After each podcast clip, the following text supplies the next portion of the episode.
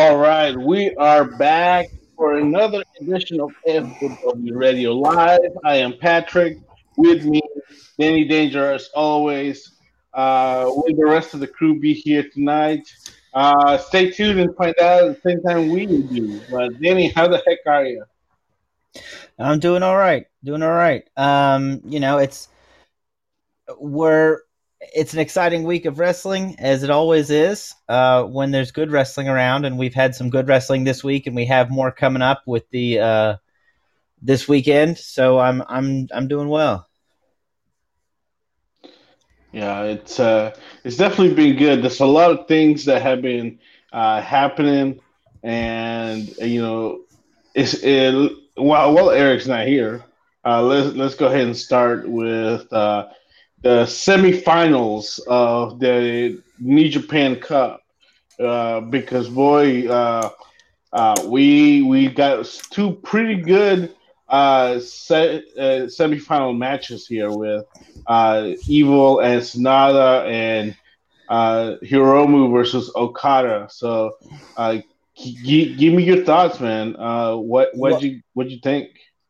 Well, my first thought was was what I was kind of talking about last week. Is Evil had been using you know such more underhanded tactics, so to speak. He'd been using low blows and attack. You know, he attacked Yoshihashi before the match even started, and continued to attack him after the match. Like, so I was wondering if he was going to use those same tactics against Sanada. You know, a man who's a stablemate. Uh, you know, they've they've been tag team champions together uh, several times, and he did. He used exactly those same tactics. He low blowed him. He beat him up he hurt him with the chair when the ref wasn't looking, and um, ultimately was able to get the win. Um, so that was it was a little shocking to see Evil take on that way, but I guess Evil feels he needs to in order to step out of the shadow of of some of his LIJ stablemates a little bit. It's been a little while since Evil's been remembered as a top member, you know, with Hiromu's return with Naito being double champion and even Shingo being a double champion in his own right. Um, it's I think Evil was was felt like he was kind of getting a little overshadowed. He's the second member of LIJ, and everybody seemed to kind of forget about him a little bit since he, since he lost the uh, Intercontinental Championship to Chris Jericho. It seems like he's kind of been on the back burner a little bit. So he's doing what he I guess he doing what he needs to in order to get to that next level. Absolutely. Uh, Oh, I definitely think that you know we were sure how what we were going to expect, but uh, it, it, was really it was really good semifinals both of them. But man, to me, uh, and probably uh, right now my favorite match of uh, of the whole tournament so far uh, in that Okada versus Hiromu match. Uh, that that was great, and I think you know I think we knew how we know how good Hiromu is, but now yeah. here in his debut with the you know really with the heavyweights in the Big Japan Cup uh, after an outstanding match against Ishii. Now he's going against Okada. Uh, yeah, he held his own. It was fantastic from beginning to end. Yeah, yeah, he took he took a whole lot of Okada's best offense. He delivered a lot of his best offense to Okada. Um, you know, and he survived several different rainmakers. He survived the uh I they're just calling it the Cobra Clutch now. I guess that submission the new submission of Okada's. It's not really the old, you know, million dollar dream Sergeant Slaughter kind of Cobra Clutch, but it, it it looks to me almost more like an Anaconda Vice.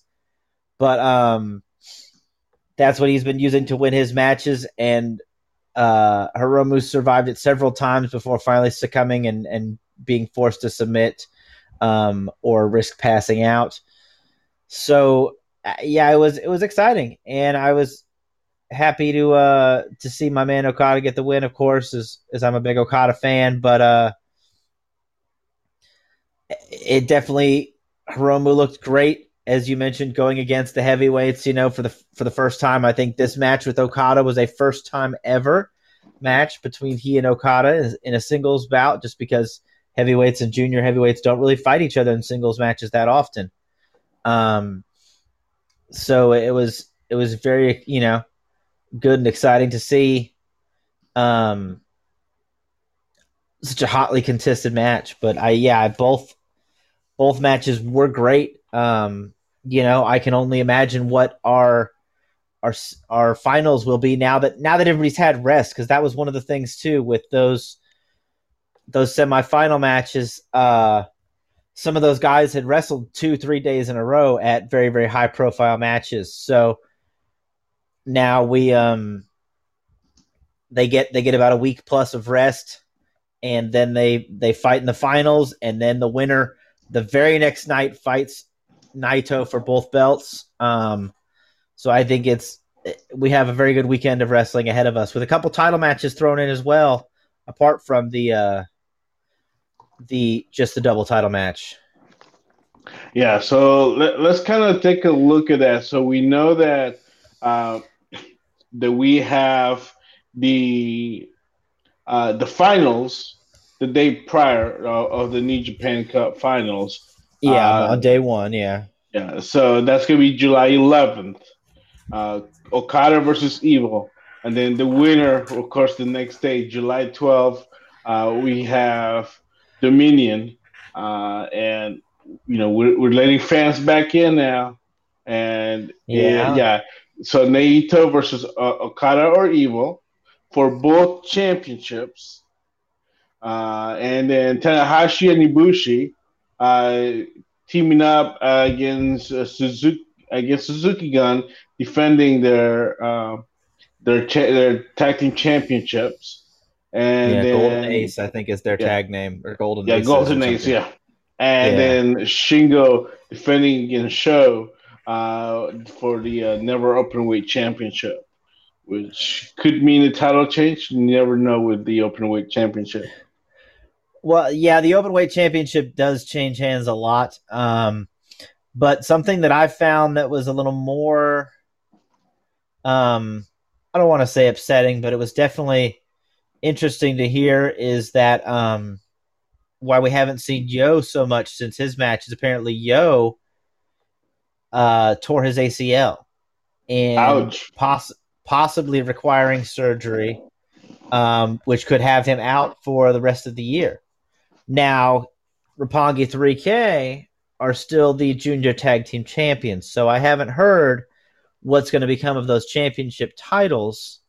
Um, but I guess maybe we hear something about it this weekend, maybe not. Um, you know, but it's it's just kind of something interesting to uh to note that yeah, Roppongi 3K will be down. So if Sho is by himself now, you know, for quite some time, maybe he does have a lot better shot at winning the never open weight championship. We saw he, you know, him beating Shingo in the first round of the New Japan Cup was the first time that he's beaten Shingo one on one, and uh, we know it's something that Sho's been trying to do and trying to prove himself against Shingo, and that essentially earned him this championship match.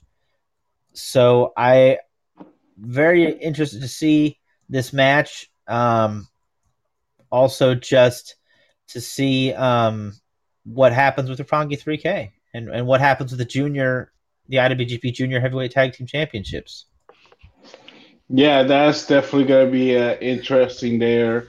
Um, yeah, sucks when somebody's getting it, but here, sure though, making the best of it. I mean, he had a good uh, outing tournament, and here we go. He's getting the title shot uh, at, at, Dominion. Uh, I guess the rest of the card will be, you know, broken down based on. I didn't look and see the full card for. I don't the think the before. full card is set. I don't think so, the full card's set yet. I think it's um, yeah, I don't think the full card is set yet for either night. Um, I think part of it depends on, yeah, on what's going on. Um, night one, of course, would lead to night two. But um, I think those are all the the big title matches that are that were put in. Yeah. So big matches. I'm I'm so happy to have uh, the show back on. Um, yes. You know. Yeah. It, it's. Uh, I, I've missed New Japan. Uh, it'll be good to see him again uh, again with uh, with the fans. Uh, that, yeah, be, yeah. Nice I'm interested to see how they do that as well because they did mention that it would be you know a third capacity. Um, and I'm guessing they'll take safety measures and all this like they have been. But it's a little bit harder when to take these safety measures when there's fans in attendance versus when you're by yourself. Um, yeah, you know, just with the just with the wrestlers and and the and the minimal staff. So I'm looking to see how it'll uh, how it'll play out. Absolutely. So yeah, it's it's going to be interesting, and I can't wait for it. Uh, but yeah, it's been it's been definitely exciting, uh, nonetheless. But yeah, so looking now uh, at what else been going on because we've had a lot of great things.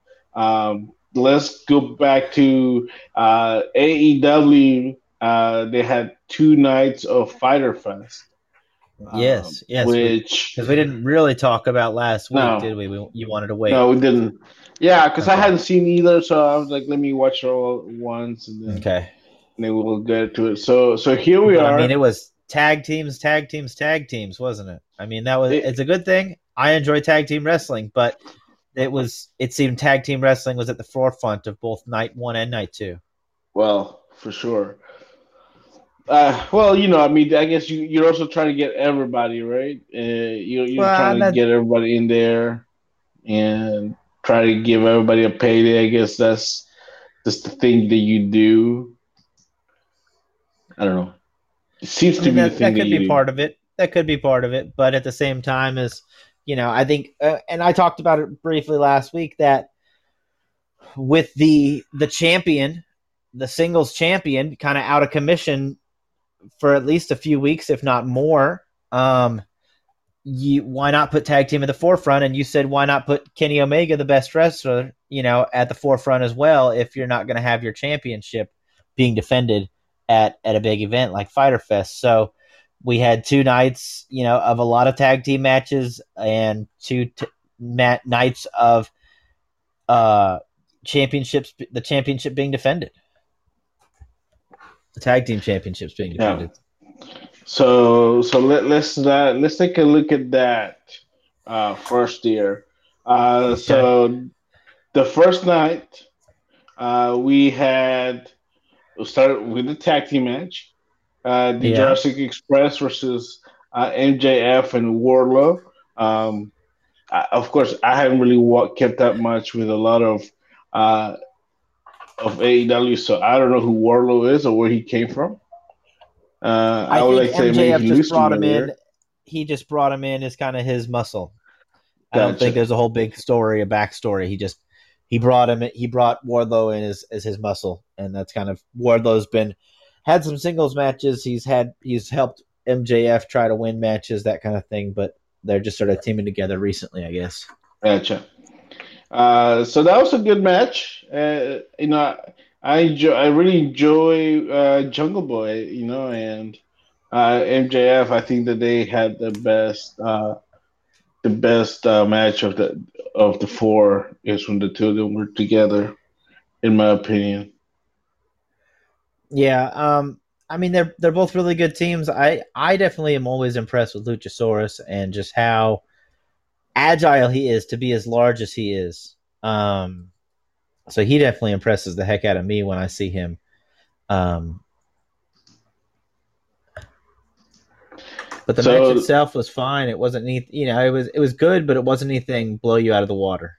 No, uh, a lot of it wasn't though. I think you might. Yeah. Well, yeah. So, uh, so then uh, Shida uh, defended the women's championship against Penelope Ford. Cruz Ford, um, and uh, probably uh, one of uh, Ford's better matches, in my opinion. Yeah, I, I I like Penelope, but I can see she sometimes gets a little can be a little sloppy sometimes with her, you know, with her tumbling, kind of the, the timing of it throws it off with other wrestlers, but um, you get somebody at the caliber of Shida in there, and I think it's it's they're able to make it work and able to uh, to do some good stuff. So it's a decent match. You know, Shida still get gets picks up the win in, in a title defense and continues to look strong uh, coming off her victory for the championship. Yeah. Cody then defends his uh, TNT championship against Jake Hager. Uh, yeah. This was a good. This was a very good match. Probably uh, my this is my favorite match of the of that show, of part one. Uh, okay. But I was very interested in the finish and uh, seeing uh, Cody, seen Dustin uh, come out and help his brother cheat to win. I thought the uh, the you know the the Rhodes were about honor, respect. Um, yeah, maybe well, I missed I mean, something. It, it could. I mean, Dusty did like to play dirty when the time came. You know, he was fighting against guys who fought dirty. But I think it was also about trying to give the inner circle a bit of their own medicine. Um, but it was it was a little weird to see it. You know, Dustin kind of come seemingly out of the blue. You didn't expect him to come down and kind of help Cody like that, especially because they've been they've been distancing themselves a little bit from each other. Right. You know, we know that we know they're siblings, but they haven't been teaming together regularly. They haven't been, you know, doing a lot of things together. You know, Dustin's been teaming with with uh with Marshall with QT Marshall. Um and it's been yeah, so it was a little surprised to see that of all people to come and help him, but it worked, and you know the inner circle does get a taste of their own medicine for once. Um, I was Hager's ring gear looked a little odd to me. It just looked like he was wrestling in underpants, like he was just in a pair of boxer briefs wrestling. Um, since they were so nondescript, um, they kind of threw me off. It looked like he just took off his khakis and was ready to fight. Um, but you know, guys who have who they grew up in the same system together. You know, um, Hager just a few years after Cody, I think, but they grew up in that WWE system, so they definitely know how to work well together. Yeah, definitely. Um, I really, and this was I think almost the longest match. The main event went a little longer, but this one got a lot of time. Yeah, especially for a singles match, because the main event yeah. went longer, but it, you had four guys in there. That's true. Uh, which leads us to another tag team match. Uh, Private Party being accompanied by Michael S. Hayes, I mean, no, Matt Hardy, versus the Inner Circles, Santana and Ortiz. What did they call Santana and Ortiz? Loud the and proud? Pr- proud and powerful. Oh. Proud and powerful is their name. One yeah, of the two really, ain't bad. I don't really dig it either. Yeah, but it was kind of billed as like a number one contenders match. Um, well, no, no. Private Party won the number one contendership, and then they were kind of defending the number one contendership. Was that kind of what was was going Something on? Something like that. Uh, yeah. I think so because yet again, I don't follow AEW as closely as I do some others, but I think that was it. I think they Private Party had won the number one contendership in another match, and they were well. Kind of no, if I remember correctly, Best okay. Friends had won the number one contendership at Double or Nothing. Okay. And so I guess this was the number one contendership for the next title shot for the next for the go next, around. Okay, next week. Gotcha. Mm-hmm. Okay. I mean, and two, you know, two teams who've been there since the beginning. Um, and you know, Santana and Ortiz, they're a really good team together, and it made for a fun match. It really did. And uh, you know, you had your high, a lot more flashy offense from Private Party, um, and then just more kind of grit and and fight out of Proud and Powerful. Right. But uh, yeah, no, it was it was a, as far as tag matches go, I definitely I definitely enjoyed it. Yeah, I mean, definitely two of the uh, of the sol- best solid tag team wrestling teams in AEW. I mean, and what what, what I would say about AEW is what they lack in women's wrestling uh, they make up for in tag team wrestling. Yeah. Now I know. Yeah. Well, now I know where. I mean, I'm not saying it's a good thing. But, yeah. Well, yeah. and and we've talked about the women's division and how it kind of feels like there's only a few people, but yeah, we also have to realize that a few of their top people were injured, and also now we're in this mm-hmm. COVID situation, and so a lot of a lot of divisions are feeling depleted by by people. Um, but hopefully, once you know, they're like you said, they're making up for it with the number of tag teams, the number of good tag teams. Um, right. By whatever whatever the women's division lacks, the tag the men's tag team divisions are making up for it. Mm-hmm. Uh, so yeah, so what do you think about Matt Hardy in the Michael Hayes role? Um, I mean, I guess it's a full circle for him, right? Was there was a brief time when the Hardy Boys were were uh, managed, managed by Michael by Hayes, Michael yeah. Hayes, yeah. So now I think it's you know he can still do the top level matches, but I think he also understands that it's about building the future, um, right. and the future the future stars. So I think that he he'll still go out there and he'll still have his big matches, but I think he's also going to do what he can to build especially tag teams, you know, as he was primarily a tag team wrestler with his brother. Yeah. Um, what tag team would you have liked, if not Private Party? What tag team would you have, you would have liked to see him with? I personally would have preferred to see him with the uh, Jurassic Express.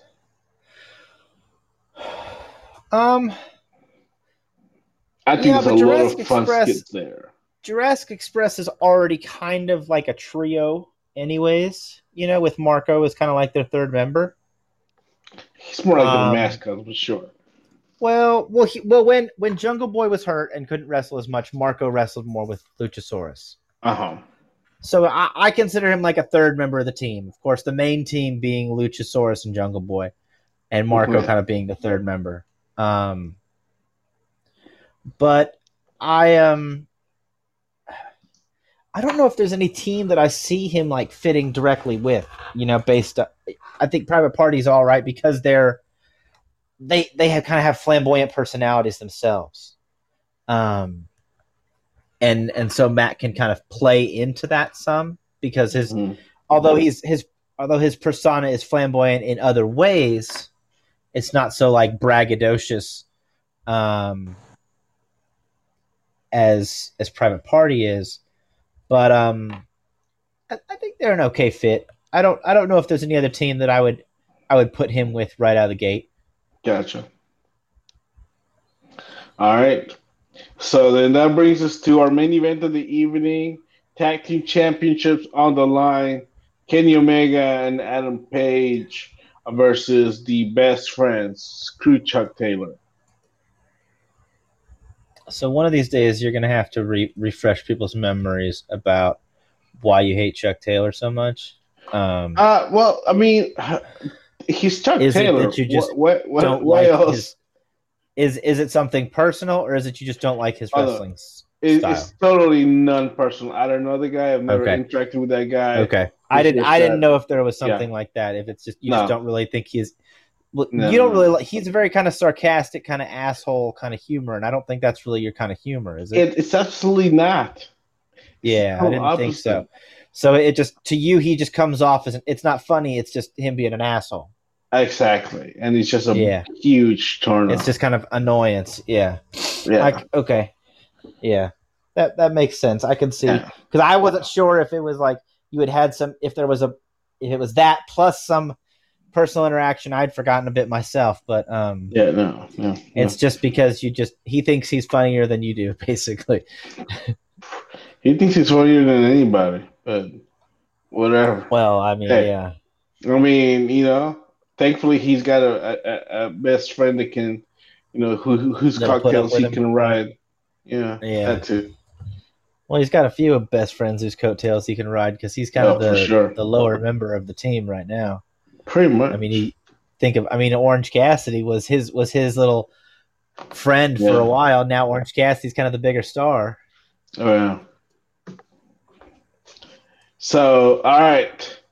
Uh, so that wraps up night one of uh, Fyter Fest. Fyter uh, Fest. Uh, 2020.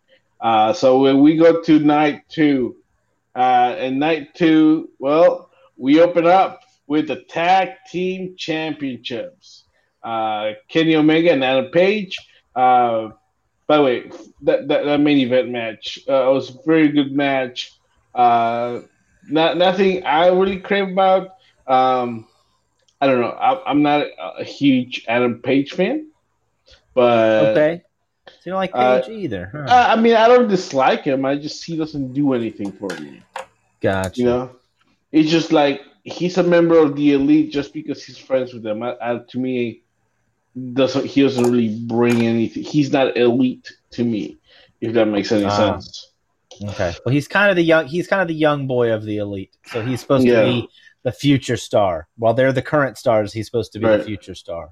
Uh, but yeah. So, um, yeah. So the good match though, and of course, uh, the artists formerly known as the Revival were uh, over by the commentary.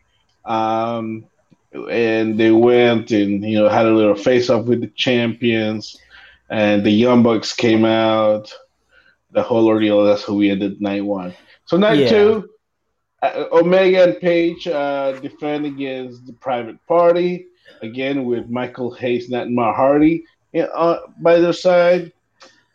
And yeah, this is we'll another Matt P.S. Hardy. There we go, Matt we'll just... P.S. Hardy. That sounds great. Yeah. Love that. Uh, yeah, another pretty good match. This a little shorter than the main event, but a uh, great way to open up the show. Uh, and uh, yeah, uh, enjoy yeah, no, the another, opening. Another, another, good tag team match, especially one that's that would get the that get the crowd going. Um, the energy hot and heavy with four fast paced athletes. I like Page. I think Page, you know, I think he could be a top level player. I don't like his the silly kind of comedy, kind of cheeky, silly stuff he's doing. But I think in ring, I think he's really good. When I saw him many years ago in Ring of Honor, I thought he was really boring. But that was before he joined with the Elite and started adapting the Hangman gimmick, and before he he first turned heel in uh in Ring of Honor as as part of the uh the decade and and all that stuff. I didn't really like him, but once he started kind of getting heel I could I could really get behind him. I, I definitely think he's he's got something there that could be a future star. So I really enjoyed seeing him um, in this matchup and just seeing him with with Omega. They they seem to make a pretty good team. Yeah. Uh, so next up, uh, we had uh, Lance Archer versus Joey Janela, uh, where Lance basically tried to murder Joey Janela. Uh, so, yeah. So, Sonny Kiss tried to help dies. Janela. Yeah. Everybody dies. Sonny Kiss tried to help Janela. He failed miserably, but he tried. Yeah. Uh, yeah. But man, uh, I don't. I don't know. Janela looked like. I mean, his back was at the end of the match was so red. Just from being thrown around. Yeah. And oh yeah, and being slapped a bunch. Just those pounding, pounding. Uh, forearms and stuff. Yeah. Yeah, it's this match went on a lot longer than I thought it was going to. When I saw it on paper, I assumed that you know, Lance would run right through him about half the time, but Lance kind of took his time and was looking to make a mess, looking to make a statement, looking to make a message that when you step in the ring with him, everybody dies. And uh, Janela almost died. Yeah, you know, uh, one thing I'll say about Archers, I really like this version of Archer. I feel like I haven't really seen this Archer since like his uh, maybe his early days uh, with uh, Davey Boy Smith Jr. Um, yeah, it's you know, elite. Right. I think e- even necessarily New Japan, but when they were in All Japan, I think that's what it was. Or no, yeah, I, think it started. It's one of the two. Whatever, wherever they were, we were they were part of Suzuki to begin with. Um, yeah. My memory escapes me. I think that uh, was Noah. I think it was Noah. Yeah. And then they left Noah and came to New Japan. Right. And then went back I, I to think, Noah for a little bit, and then went back to New Japan. I don't know, but yeah, by, by the end of their tag run uh, in New Japan, think did you seem like another tag team there? Yeah, yeah, and not not, not necessarily like the Killer Elite Squad that we knew and loved. Yeah, but if, if you look at this, if you look at last year, um, in New Japan, Lance Archer really stepped up out of the shadows of the Killer Elite Squad and Suzuki Gun. Um, you look at even new last year's New Japan Cup, um, yeah. and the G one, and just how how good he looked. So I think he's right. and to be somebody who's almost you know he's wrestled nearly 20 years and he's still just he's hitting strides that we didn't you know that we didn't know that he had in him um it's just it's fun to watch it really is i, I love watching him yeah uh this, this, this he's got right now right now I mean, even in his TNA days, he had, you know, you, you really could see some big in him. But uh, right now, yeah, he's got world champion written all over him. Uh, I wouldn't be surprised if he had a championship championship gold at some point. Uh, of course, having Jake the Snake Roberts by his side, one of the uh, best evil minds in, in pro wrestling, just psychologically one of the best in the business. It's not a bad thing. You know? Yeah. I Yeah. mean, I, I mean, of course, it's not like you know what else can you teach somebody who's had that much time in the ring? Well, you know, you, you can never stop learning, and and you know when you see because I think uh, post match he was like staring at the camera, all creepy looking, and I'm like, you know, that's that's psychology, right? It's like if you and, and, and those are big, I mean, because you can be a great wrestler, but if you don't have it outside of just the bell ringing, yeah you know, you're not gonna. You're not gonna be a- yeah, yeah you're not going to be a top level guy yeah yeah. So there's only so far you can go in the business if you can't right, carry yourself outside of the bell to bell absolutely. Uh, now we were supposed to have a, a big title match uh, at Fyter Fest.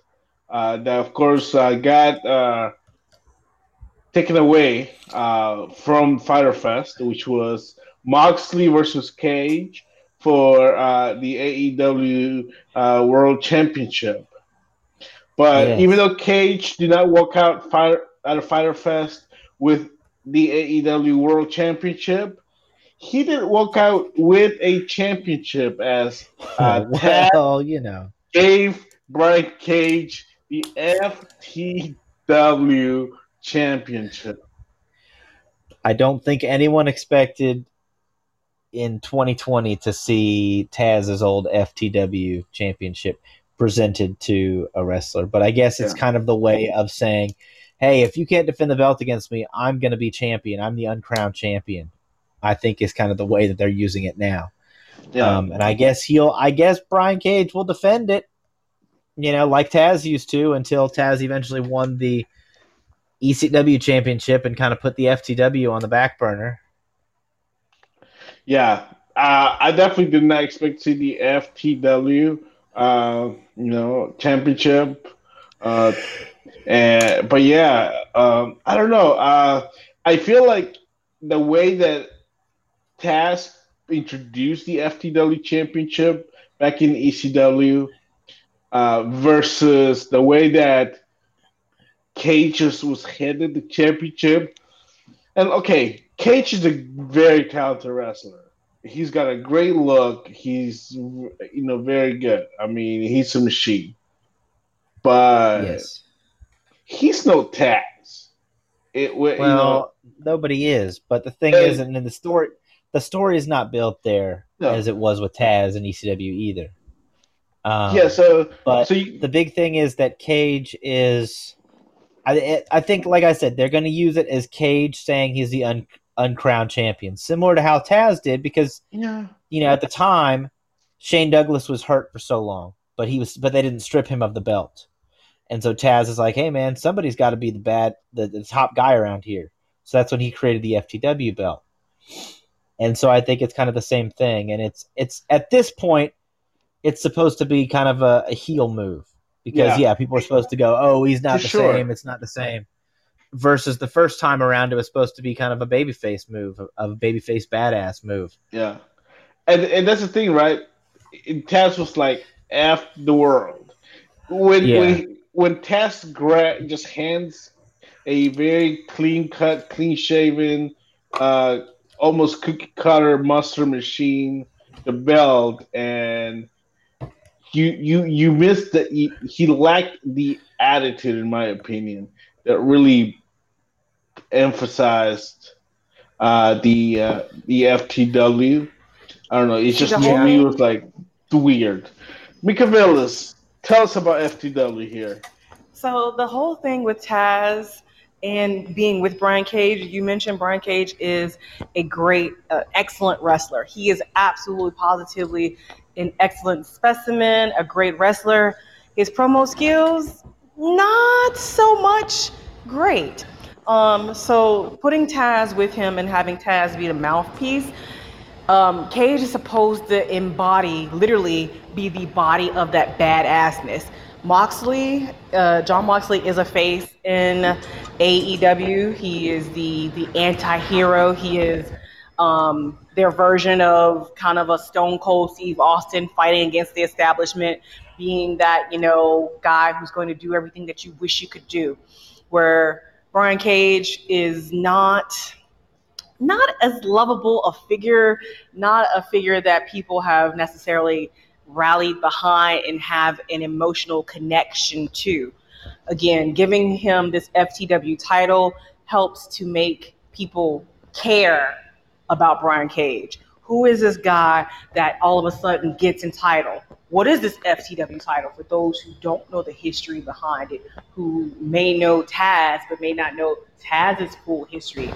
To see that Taz is giving this this monster, this machine, his full endorsement, not just by words but by actions, breaking out this title, breaking out this belt, gives Brian Cage a more um, I guess, lucrative storyline where people can invest enough to think about him to either like, or in this case, they want people to dislike him. They need people to be afraid and dislike him and to understand that this guy is so bad that Moxley's in trouble, that Moxley's going to get his butt kicked, both verbally from Taz, putting a tongue, a tongue lashing on him, and physically from what Cage possibly can do to him when this whole match finally takes place. Yeah. I guess. I guess it's just the beginning. Uh, and let's see maybe uh, things improve uh, here for FTW. But man, next up, I thought we were gonna get, wait till the to get this match at the at the end. Uh, what I thought was gonna be the main event of night two. Uh, yeah, the second longest match of the night here uh, with the Lucha Brothers. Uh, welcome back, Rey Fenix. Nice to see you're still alive. And the yes. Butcher and the Blade uh, versus the Young Bucks and FTR in eight man tag action. Yeah, it was great to see uh, Pentagon and Fenix back together. Um, wow. I mean, we saw a lot of crazy and wild stuff in this match. Um, you know, most of them done by Fenix and uh, Nick Jackson, uh, doing a lot of the the craziness that they're both known for. But uh, holy crap! I mean, we saw that like Canadian destroyer splat, you know, dive onto the group of other people. I mean, that's insane. Literally insane. Yeah, uh, this was definitely a, a highlight and my match of night two and probably my match of both nights. Uh, right. It was fantastic. Honestly, yes. It was crazy. It was crazy. Yeah. I, I, didn't expect a lot from this match, and I don't know why. I, I, think maybe because I felt that it was a waste of the the eight of their talents to put them all together in one match, knowing that everybody was looking forward to, at least people who knew the history again between the the Young Bucks and FTR. I was like, why put them on the same team? This is kind of crazy. I understand the long drawn out storyline, but come on, this is one of your your second night of yeah. a, a big kind of deal. Just put give us what we want. But they gave us what they wanted to give us, and damn, they served it up good. Can't be mad at this match. If yeah. you did not watch this match, if you did not see Night Two of Fyter Fest, if nothing else, go back and watch this and pick your jaw off the floor because it will be there pretty much the entire whole match. Yeah. So, so the thing is, right now, FTR wants those tag team belts, and you know, Omega and Page have those tag team belts, so that's what they're focused on. But I think, and uh, I got a couple of po- extra points now. I knew what we were gonna get out of the Young Bucks. I knew we were gonna get out of FTR. I knew what we were gonna get out of the Lucha Brothers. Um, I've been I've been half seas on uh, the Butcher and the Blade. Uh, but this match solidified to me how good they really were because they didn't feel like uh, less than against the other three teams, which were looking at three of the best tactics in the entire world.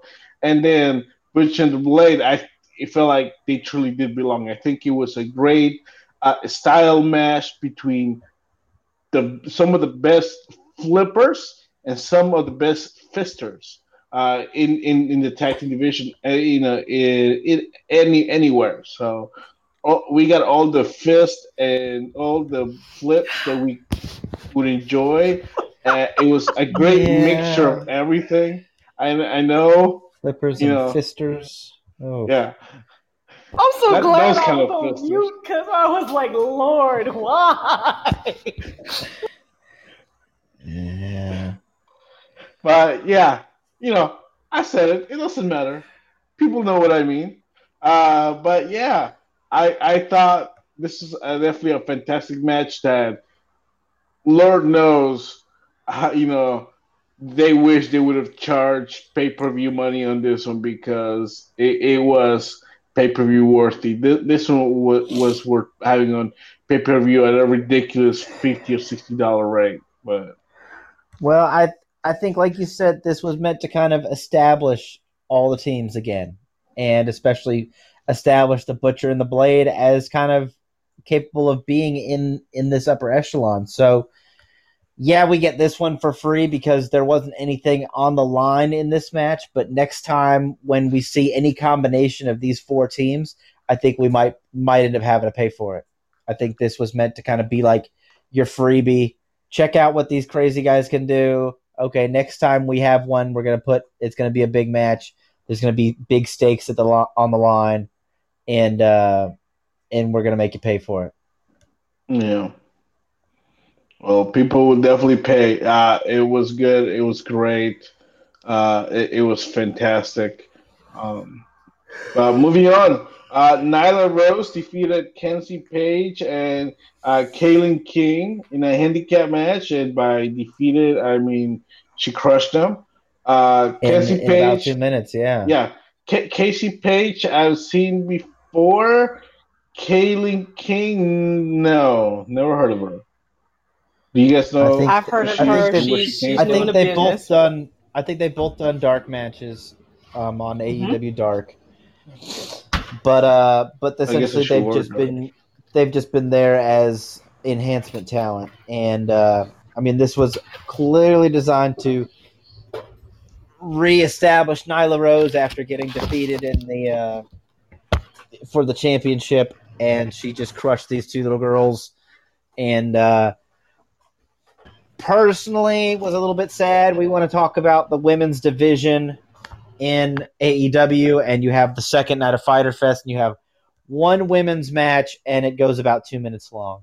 Um, you know, we had some segments, we had a few things here and there, but this was your big women's match, and yeah, it was about two minutes long. So I was a little disappointed that we didn't get more women's wrestling on uh, night two, but I think that's story is building for a bigger for a bigger time. Yeah, let's let's correct the names. The young lady's name is Kinsey um, Page, and she's got an E. Say what? She's got an E. How is that yeah. pronounced with an I. Kinsey. Kinsey. That's, that's, that's her name. It, I'm sorry, my, my my English is is worse than yours. Then, Kinsey Page, because I don't know what you called her before. um, but yeah, the the fact of the matter is, you're right. This was as far as a women's um, um, match or just even women's wrestling on night two left so much to be desired that there was a call out on Twitter um, Diamante um, called out uh, AEW on Twitter and saying, "Hey, you know, women's match less than five minutes. If you need some somebody to do some work, here I am." Um, so I don't know if she's, you know, of course, looking to maybe make that move to AEW, but the fact that everybody's watching, uh, especially watching for women's wrestling, to see um, what every promotion is putting out there Um, and so for somebody who's you know a bona fide star in her own right to kind of call them out, hopefully we will see a little bit better in the future from AEW as far as their women's division goes. Hopefully. Hopefully. All right, in uh, the oddest match ever, Colt Cabana and the Dark Order. Again, why they couldn't use you know Dark Order Another- members one through eleven? They have a bunch. Yeah, Uh, or Brodie. just- yeah. Yeah. Well, Brodie was Or in it. It was Brodie, well, and no, Grayson. that's true. Yeah, it's Brodie and Uh, Stu. So why couldn't which- you have used Uno instead of you know? Grayson doesn't even have a number, right? He just goes by. He's Stu Grayson. Yeah, he's because he's not wearing the mask like a lot, of everybody else does. So you got Uno, you got what three and four, you got six, nine, ten, eleven, you Yeah. know, twenty six. But you got Colt Cabana with them instead. Yeah, instead, yeah, you know, you get Colt Cabana. Boom, Uh, boom, Cabana. ver- versus SoCal Uncensored. And they defeat SoCal Uncensored. What a shame. Yeah, I was a little surprised by that too, being that SoCal is kind of like one of the original group, you know, the original crew of uh, here at AEW, and a little surprised to see them see them on the losing end, especially because they're a longer tenured group. Yeah, that was definitely interesting. Oh, so the whole fact of the matter is like maybe Colt Cabana that CC is like Roman numerals and he actually is a part of the Dark Order. Like, what is You're saying he's like two- 100 isn't it like- two hundred or like- something? No, like hundred each. Uh, I don't know. yeah, something like that. I think so. He's like two hundred. So, yeah, like, like um, Roman numeral C. That's you know what he is, um, and he's part of the Dark Order, and we just didn't you know didn't know until you know now. I just broke it out. Yeah, Roman numeral C. C is hundred, so he's number two hundred in the Dark Order. But they SCU didn't need to win. If you kind of look at AEW, they try, I think, to be quote unquote fair as far as who wins and they don't give all the wins to that you know that core group. The Young Bucks don't win all the time. Cody doesn't win all the time. Omega doesn't win all the time. So SCU is part of that. They don't really need to win all the time. Dark Order needed a win to be established. You got Brodie Lee, you know, being their leader, and with them previously losing, you don't want to kind of give them a downward spiral, so to speak. Like, what's the point of this group if they can't win a match? So, Dark Order needed this win. They didn't necessarily need Cabana, but you know, 200 is better than 10. That's all I can say. Yeah, um, I I would kind of sort of agree with you, except for wasn't it Colt Cabana that picked up the win? Because he's a Uh, member of the Dark Order. That's what she's telling me. He's you. 200. I know, His number It's is just like a secret. Yeah. That's his number. I don't He's know. 200. CC in Roman numerals, C is 100. Colt is the Dark Order member number 200. But yeah, I guess, I guess. But of all the people that need a win, Colt Cabana is, is the one that that, that, that picked it. Uh, picked up the win. Anyways, all right. I hope uh, 5, 10, 11, 14, 19, whatever numbers they are. I can't remember. What's, so 9 and 10. they're Wait, hold very on. happy. Angels is We're 5, this right? again. And then 10 is the the other kid, right? Cody, and then not that Cody. And then you got what? Cody 9 and 10 or 3 or 4 or something like that. And then Uno. I don't know. I'm losing too many numbers. I'm not a numbers guy. Yeah, we're not going to go through this again. All right, your main event for the evening El former Le Champion, uh, Chris Jericho uh, versus uh, Orange Cassidy in your longest Yeah. match of both shows. Hold on. Chris Jericho is elite champion no matter what, okay? Because his neck his neckerchief said so, and he's making calls on Zoom as the champion. Go ahead. So don't. Apparently, you're not supposed to call him the former Le Champion, or Mika will bite your head off. Well, I'm already missing an ear. You know, what's the matter? She's gonna get the other one. And then, and then, how will you watch wrestling? Uh, with my On eyes. Mute, on, on Yeah. mute, like you normally do. I, I, I, I, don't watch wrestling with my ear already, so it was, uh, it was fine. Yeah. It should make the podcasting a lot funner when I can just spew my opinions without acknowledging and listening to anything you guys have to say. I mean, I I guess that's You kinda do that anyway. do. They just they just spew out opinions without worrying about what anybody else is thinking or saying. Well, you know, sometimes I repeat myself, say something that I said earlier, but what else? Yeah, this this match was a pretty good match here. Uh, it, it was nice to see. I mean, I don't get the whole Orange Cassidy shtick with the you know the taps instead of actual The hits hands and his hands and the in hands in the pockets and all that pockets. stuff. Yeah, but man, when he goes, the kid's He can- pretty good. the kid can go. Yeah, I think I think he does some of the other stuff to build into it because I've seen matches too with him, not just in AEW but elsewhere, where he starts out like with his hand in his pockets. I'm like, what is this? What is this? And then like once the match cranks in and he starts to go, like he can, the Mhm. guy can go. Yeah, I think I think that he does it so he can get over it. Of course, the doors on the uh, interwebs that you know, you know, get off on that kind of stuff. But I don't know. He he, you know, I think he's proving he doesn't really need that anymore. But what else? I guess it's part of what got him to the dance. Yeah, But yeah, no.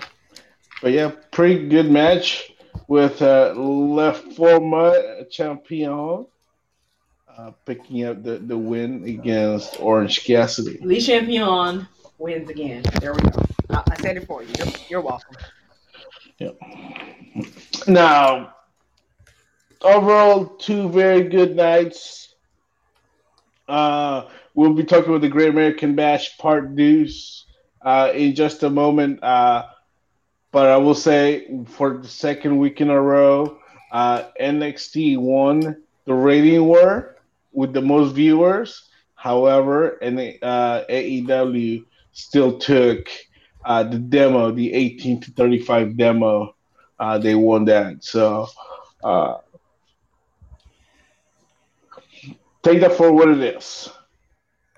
Uh, they did announce though that next week uh, we don't just get any episode of uh, Dynamite. Dynamite will not be back next week because it will be AEW Fight for the Fallen uh, live on TNT. Well, not live probably, but it will be on TNT. And so much announced. Uh, the Elite are back together again. Uh, Kenny Omega and the Young Bucks versus the Jurassic Express. Uh, finally, Marko gets a match on Dynamite. Uh, yeah. Been a while for FTR, yeah, FTR goes uh, well two on two. I was gonna say one on one, but that sounds not right. Yeah, their I guess- match. Yeah. Yeah, against the Lucha Brothers, face off against Oh, the Lucha wow. Brothers. So that's gonna be a very fun one. Uh, Cody will defend the TNT Championship against Sonny Kiss uh, because he's an equal opportunity TNT defender, uh, title defender, whatever it's called. And in your well, this better be your main event. Uh, in your main event, Jon Moxley defends the AEW World Championship against Brian Cage. So, FTW champion uh, for one week. I mean, I guess he'll still be the FTW champion regardless. Uh, but yeah, so Moxley, of course, we know that his wife uh, ha- has COVID, so he was pulled from well, uh, from Fyter Fest. Uh, I saw security, something on her Twitter this, this past week. She claims that she had it, as then she doesn't anymore. Right. Yes. But I would Right. so, But but, still, I would you could have assume passed you'd want to keep. Yeah, you Yeah. want to keep him out for a few more weeks until uh until just to make sure he doesn't have symptoms or he's Right. not carrying it. Yeah. So when she got it, it, it, it has been over 14 days at this point. Mhm. Um, I believe right about um, when we saw last night, um, Fyter Fest was around the, the two week mark where the quarantine would have been, you know, kind of at its ending point. But of course, these things aren't live; these things are already taped. So, yeah, yeah. um, she, she had it. He apparently, according to reports, did not have it. But of course, as No. being his wife and him around, still took the precautionary measures to be on the safe side. So, Which is the um, right thing. Fight for Yeah. the Fallen, yeah, Fight for the Fallen No. gave gave, uh, gave him time to get back to compete and um, be safe. I, w- I will also say that it was reported that since uh, Renee Young's uh, COVID 19 positive test, whatnot, uh, Moxley was tested twice, and both times has tested negative. So even if she's now maybe cured or better, uh, yeah.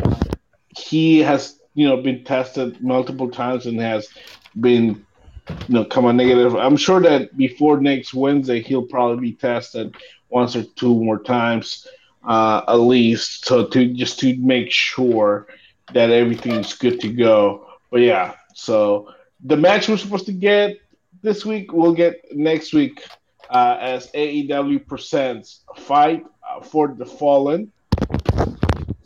Uh, and we'll be back at Daily's place in Jacksonville, Florida, which because that's that's where they do their stuff. Uh, so let's move on. Uh, we got the Great American Bash Part Two, the NXT uh, Special, uh, and uh, boy, did we get a good one here. Um, something uh, unexpected, I thought. Uh, they had a few extra more matches than we thought. Uh, that we knew at least they were advertised. Yeah. And of course, didn't I say that we're gonna really beef beef this one up after last week? Uh, so apparently there was a dark match that we didn't know about. Uh, Tony Nese uh, and Leon Ruff uh, in tag team action. So good for Leon Ruff here from uh, Atlanta uh, on getting that extra exposure. Think about it. Leon Ruff has appeared on um, Monday Night Raw, Yeah. Friday Night SmackDown, and you know, and TN and TNT and uh, and NXT on Wednesday during this pandemic. So, uh, you know, a big winner here uh, in the fight against COVID in the you know in the, during the pandemic, I will say. But yeah, good for him. Uh, but we kick off with the women once again in a street fight where Candice LeRae uh, barely edges out a win against Mia Yim. Using the uh, the old power of the punch in, in order to help her achieve said win. Yeah, A nice homage to uh, NXT General Manager William Regal. yeah, because I, I, I thought this match was heading one way uh, with Mia Yim taking the dubs, but man, uh, Candice LeRae uh, showing that she's more than just Mrs. Gargano here. Um, I mean, the the power of the punch was one thing, but the fact that they did that swinging neck breaker off, off of a table that was on top of the third rope onto a pile of chairs, um, that was pretty Yeah. sick. That was one of Yeah. those things where um, we know Mia has had various injuries. Uh, I believe she came back recently from like a shoulder injury, and to watch her land on those chairs was like, oh, geez. She landed flat, square, dead in the middle of them, and it was just like, oh, great. Neck and back, gonna feel real good after this, but um, hell of a match. Those girls, they. This was almost an indie-rific match, and I was surprised because um, they they It's have a lot of weapons. They do indie riff I mean, stuff in NXT. they they did indie they do indie riffic stuff, but this was like the kickoff. I was like, wait, hold on, we just started. You know, we, we we're just jumping right in. So um, again, they had an indie riffing match. This was one of those things that I was not expecting, and they just went and tried to kill one another, and it was it was a beautiful thing. And yeah, Candice LeRae with her little purple hair, Mrs. Gargano um, pulled off a win, and then talk stuff afterwards. So you know, that's, that's What, what does she nice. call herself? The uh, evil Dixie or Pixie? Evil Pixie whatever? or something. Something Yeah. like Evil that. Pixie, yes, not Yeah. Evil Dixie. That's Dixie Carter. Let's leave her where she is. Okay, thanks. Yeah. Oh. I wonder if she'll change her name. You know, the Dixie Chicks changed their names. Maybe she'll change her name. No? She'll change her name from Dixie Carter to Dixie what? To D Carter. She'll just go by D Carter. Who knows? She'll be the original Carter. Um, but all right, instead of a- There Um, you. Bronson Reed defeats Tony Nese in about five minutes. Uh, good way to you know just give uh, Reed a good win uh, on the Great American Bash because uh, he needed one. Uh, yeah. Uh, Tony Nese again uh, in a in a you know another another great performance. I think he always puts out great performances. Just I, I'm not sure about Nese. Nese is one of those guys who's I think he'll you know for the most part may always be employed because he's so good, but I just He don't know if they'll ever. Yeah. I don't see him as a star level guy. I see him he's he's always good, but he's never great. And he puts a, he's I find he's kind of boring sometimes. Like he's just kind of bland. He does a lot of big moves and all this, but he's just and his stuff is always smooth, it's always crisp, but he's just kind of bland. Um and I felt that a lot in even in his championship run on 205 Live. And uh Yeah. With the cruiserweight title, and he was still just just kind of bland. I, I agree. He's he's nice to look at, but even that gets old because he also has like a little Napoleon thing going too. So it's just like, ah, it's a cute little dude who you know is a little dude. He has no discernible personality, and unfortunately for him, WWE, even NXT, and all the other shows, they are big on personality, which he is severely lacking in. Yeah. So he'll be I- there to get to do these job matches and squash matches and help make other people look good. Pretty much. Speaking of personalities, Johnny Gargano's back in our TVs. Yes, he is. What, what does he call it? Like all heart, no soul? Is that, is that his new thing? I think I read on the uh, back of the you know of the monitor or whatever the Tron. Uh, but yeah, That is Johnny correct. Gargano against Is- Isaiah Swerve Scott. I don't know if I can still get used to Isaiah Scott, but you know. I know versus versus Shane Strickland. I know it's it's yeah. Isaiah Scott is doesn't uh, roll roll out of your mouth quite as easily as Shane Strickland. Yeah. But, um, as long as he still swerve, he still swerve to us. Um, yeah, good match. You know, I mean, Swerve is good. We know how good Swerve is. We know how good Johnny is. And these guys uh, did some. They were able to put put put a little magic together. Oh yeah, they got lots of time. Then again, it's a Johnny Gargano match. What Johnny Gargano match doesn't get a lot of time. Doesn't get a decent amount of time. Yeah. It's kind of his thing. But yeah, Yeah. uh, so the, the Garganos both victorious. Uh, you know, just uh, basically claiming uh, victory for the night and uh, praising themselves for being the best Americans. Uh, yeah, so all right, all hail America. Uh, next match was really excited about the uh, Delegado of the Fantasma, uh, Santos Escobar, Joaquin Wilde, and Raul Mendoza. Which I gotta say, uh, I appreciate uh, Joaquin Wilde not having the uh, the DJ gimmick anymore. You know, Yeah. He hasn't So had that since coming into. WWE. no, but he still had. Didn't he come in with the mask at least? Was he at least wearing a mask? I It thought he was- was. Yeah, that's true. He came came, out. He would come out with like a little bit of the mask at first. That's true. You're right. They did kind of push it at, fir- at first. All right, Yeah, but it was too much yeah. like um, Uh, um, Ali, so they they had to cut Yeah. out. So Yeah, yeah, because they're both on 205. Yeah. And so he, they, he they defeat Drake Maverick and Breezango in six man tag action uh, with uh, Escobar uh, pinning Maverick, I believe. if I remember correctly. But yeah, another a great look. I'm telling you. I don't know. I know that maybe the Garza and Andrade are the bigger stars, or maybe more established stars in the Latinos. Uh, but you know, with all the uh, what do you call it, Fr- friction between the two, uh, they're building up to this trio right here to possibly be a pretty good one. It's interesting. They're they're not three guys I would have put together right away.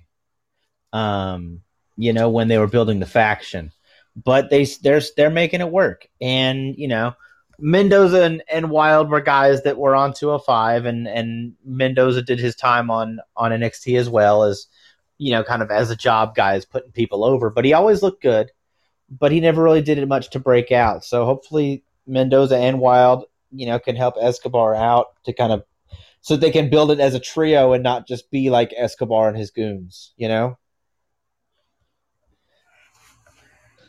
Yeah. Now, Mika, uh, I don't think you were here when we been when we talked about um, El Hijo de Fantasma unmasking, becoming Santos Escobar. But how do you like the unmasking and becoming Santos Escobar? I'm not sure if I really like it. It seems like um, the WWE wants to unmask all these stars. Yes. Um, yes, they do. And it's it's it's kind of it's kind of like a slap in the face to the heritage of all these, you know, great luchadors. Um, so well, I'm not honest, a fan of it. To be honest, though, Santos Escobar put his mask back on to join WWE, as he mm. had officially lost his mask in Mexico, similar to Rey Mysterio officially losing his mask prior to joining WWE. They put the masks back on them. They put it back on to take it off. Um, For Escobar, at least, yeah. Right. But in, in the, the, the kicker part for me is the beginning of this match, the the ring entrances of this match, um, had Breezango coming out doing the Conquistadors. And I was like, Yeah, uh, that was a little I'm silly. not sure I'm not sure how I feel about this. This is like, you know, I it's it's a throwback and if you didn't know, you didn't know but you're about to face this stable of Spanish superstars, and uh, you're are you mocking them? Are you mocking their? It just it was too much. It was really too much. I, was not a fan, and I'm like, ugh, ugh. So I, I don't like him unmasking. I don't like him unmasking him or what have you because it just it makes it makes the WWE seem a little culturally insensitive, and I don't think that's Are, what they really uh, want. I think that's kind of what they are, though. That's kind of what they are, and they kind of have a history of that. You know, they had a Samoan yeah. play a Japanese guy, and they had a white guy play a Mexican, and they had the African Dream be a fat white guy. Like they, they kind of have a history of being culturally insensitive. They they have. Do you remember when they had Muhammad Hassan? Do you remember him? Because he was a little culturally insensitive too. Mm-hmm. Um, so they have a history of it. It's not it's not something that they're really ashamed of. I don't think. They just hope that you, you get a little chuckle and then you move on with your life and forget about it. And apparently that's what's happening because nobody is calling, you know, calling them on this. No investors or anybody is saying, "Hey, hold on a minute here now." Um, and they're just slickly sliding under the radar with some of these things. So it's just it's just a little weird to me. But again, you know, the the global giant in sports entertainment, they they make their own way um, until you know they need to say something, they won't say something. They'll continue to do what they do, and I'm just like, ugh, people, please, somebody, somebody say something. Somebody shake H. Somebody hit Vince. Somebody, you know, tell Steph like, listen, this is wrong. I need y'all to stop. Mm. I know. Good luck with that. I know. yeah, yeah, pretty much. So one of my favorite stories of wrestling out of this week, very briefly, is Kota. Apparently, all the stories of Kota Ibushi, and how when he was at the CWC, and Vince McMahon was there, and he literally just walked and gave Vince McMahon a big high five, and just kept on walking because he had no idea who he was. He just thought he was a big guy. and he just walked and totally gives a high five to Vince like he's some random guy That's walking awesome. around backstage. and that's Kota Ibushi just being completely like in his own little world. He had no idea who Vincent McMahon was or what he looked like, and uh, he's working for the Cruiserweight Classic. Um, You gotta But- love Ibushi. yeah, Not only love Ibushi, but just realize that he does not subscribe to anything outside of his own world and his pretty His much in of his own wrestling. little world. Yeah, yep. like that's amazing. So, all right, uh, the Great American Bash. Uh, then we get we need that Mercedes Martinez was going to be in action, and she defeated Santana Garrett in a very short match.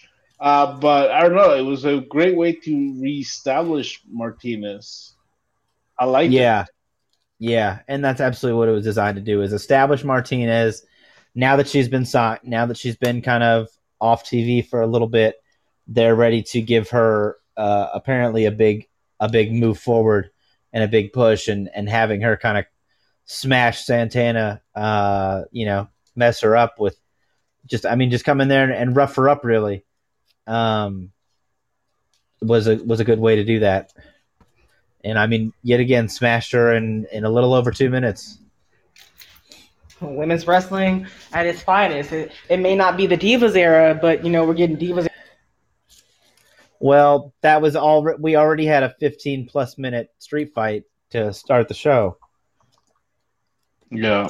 This wasn't the only women's match for the entire week. Wasn't the only women's match, but again, Mercedes and Santana do have enough skill to you know at least give them a little bit more. But again, you know but I understand there's only so many meant minutes. for that, though. Well, also, it wasn't meant I- for that. It was meant to establish Martinez as a badass.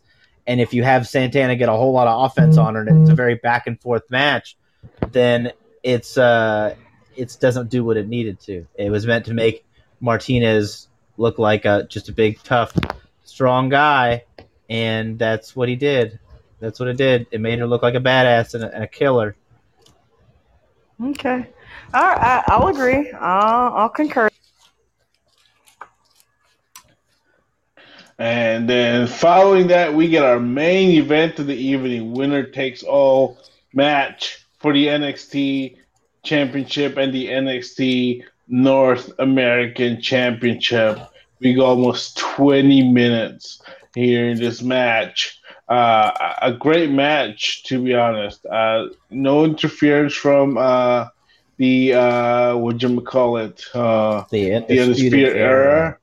Uh, but I Um, thought they just went at it. You know, Keith Lee and Adam Cole. Eric's not here to say the baby, so Yeah, I I'll was just let hoping it one sit of in you silence. Yeah, in silence. Uh, Uh, That's his in gimmick. memorial. Yeah. So baby, I man, got you, baby. they they they were fantastic, and at the end of the night, uh, I wasn't sure how they would have played. They, I was kind of uh, myself. I was kind of uh, split here, but man, we are going to bask in his glory because Keith Lee is now the NXT champion and North American champion. We have no choice but to bask in his glory now. If you weren't already, he is now he is now the the singles champion of NXT. Join the legion of fans who are basking in the glory of Keith Lee, the the one like Neo in the Matrix who just overcame the biggest obstacle in Adam Cole, baby, and and ending his record breaking um, championship run. It, this was a this was a match I was again I was back and forth on. I was like, okay, they're gonna keep it on Cole, but dang, what are they gonna do? I was thinking maybe they're gonna like do something hinky, double disqualification, count out. You know, I, I didn't think we were gonna get a clean win, you know, and well, you know, there we are. Here we are. Keith Lee, dual champion. When's the last time we had a dual champion, guys? Um, I'm In. WWE, In WWE. currently, uh, You have soft. You have Bayley as the tag team champion and singles champion. I'm sorry. You had Becky two Lynch singles as, titles. The, as you had Becky Lynch as the, as the singles champion. Yeah. When did you have a guy? There we go. I'm sorry. um, was that Jericho when he had both belts? I, I was No, thinking was- that was the it last time. It was Kurt Angle as the Eurocontinental champion. Okay, I was thinking Jericho as the undisputed champion Probably, when you probably had two, undisputed champion. yeah. Yeah, two two major titles for you know because otherwise company. they, you know, whenever one they did it, they just melded them in together. I mean, if you want to go Right. men's, we go outside of WWE. You go to Jay Lethal as the uh, ROH TV and World Champion. Which was good. I forgot about that. That was But like yeah, 2015, Lethal- 2016. Yeah. yeah. Well, now now Lethal, we're not supposed to talk about him though because he's apparently a POS. Problematic. Yeah. Mm. Well, it's a little more than problematic apparently, but Yeah, yeah, you know. But it, yeah, he who should not be named in back in 2015. But yeah, it's it's, it's been a while in WWE, and this is how you know that uh, all faith is being laid on the the broad shoulders of one Keith Lee. yeah. Well, you know, they Naito's doing it in New Japan, so Keith Lee's got to do it over here. Somebody's got to got to you know show him show him that America can do it just as well as Japan can. Uh, do you, are you Absolutely. saying that they're paying attention to anything that's happening outside of their window? Come on, Well, now. somebody. Well, Triple H is now. Don't ask Vince McMahon. I mean, Yeah, Vince McMahon apparently barely knows his own roster.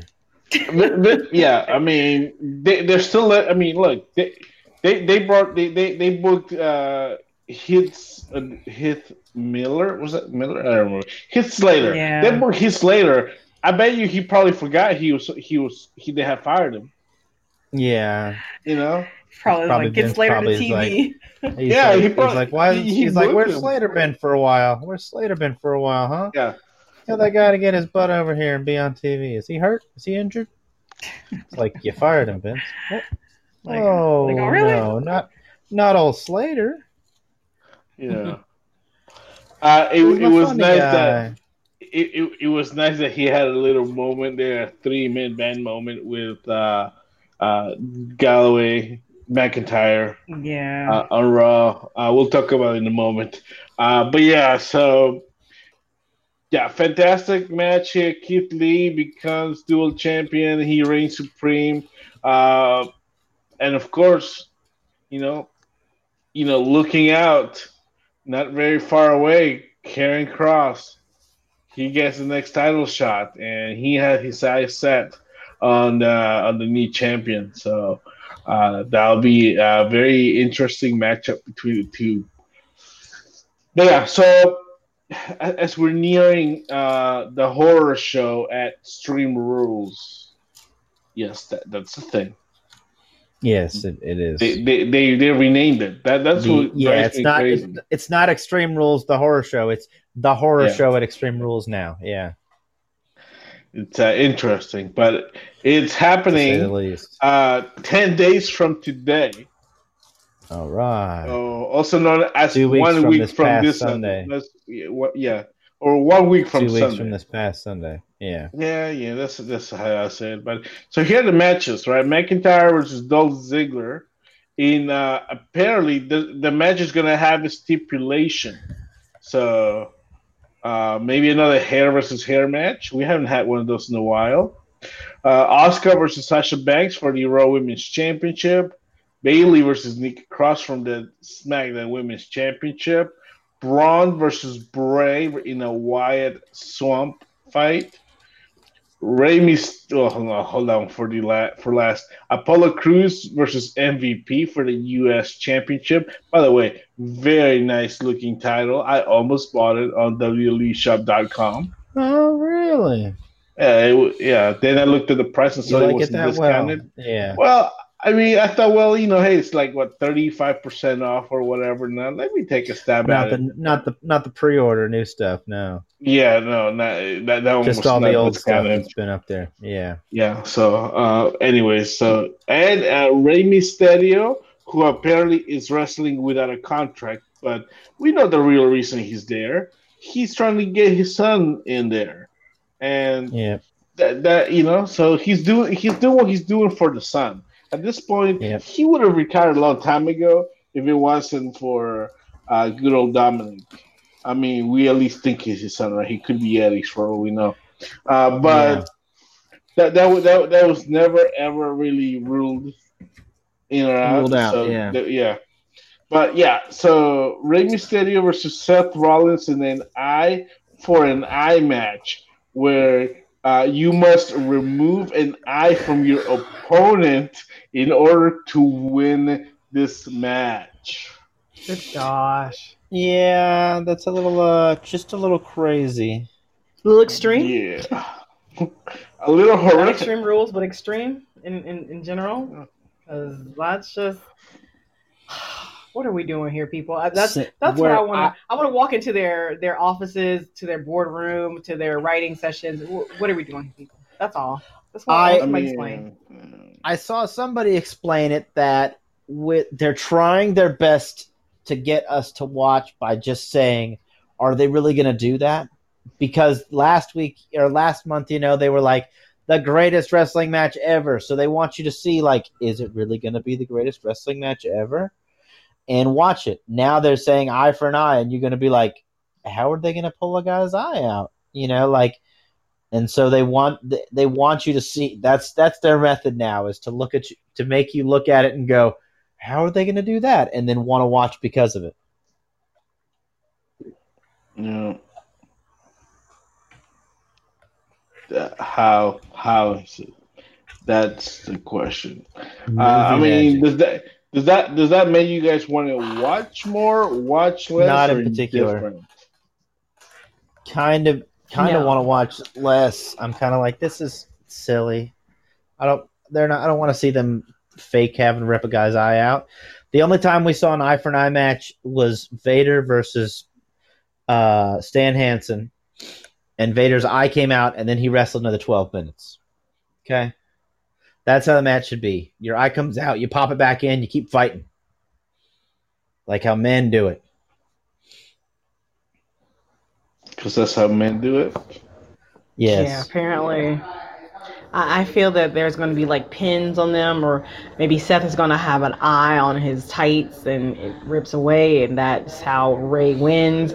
It'll, I mean, it, it's ridiculous. I, I don't want to watch it. I might watch it. I may not watch it. I mean, I might go to sleep on it. Probably that'll probably happen because I'll just be so underwhelmed um, with the whole spectacle of it all.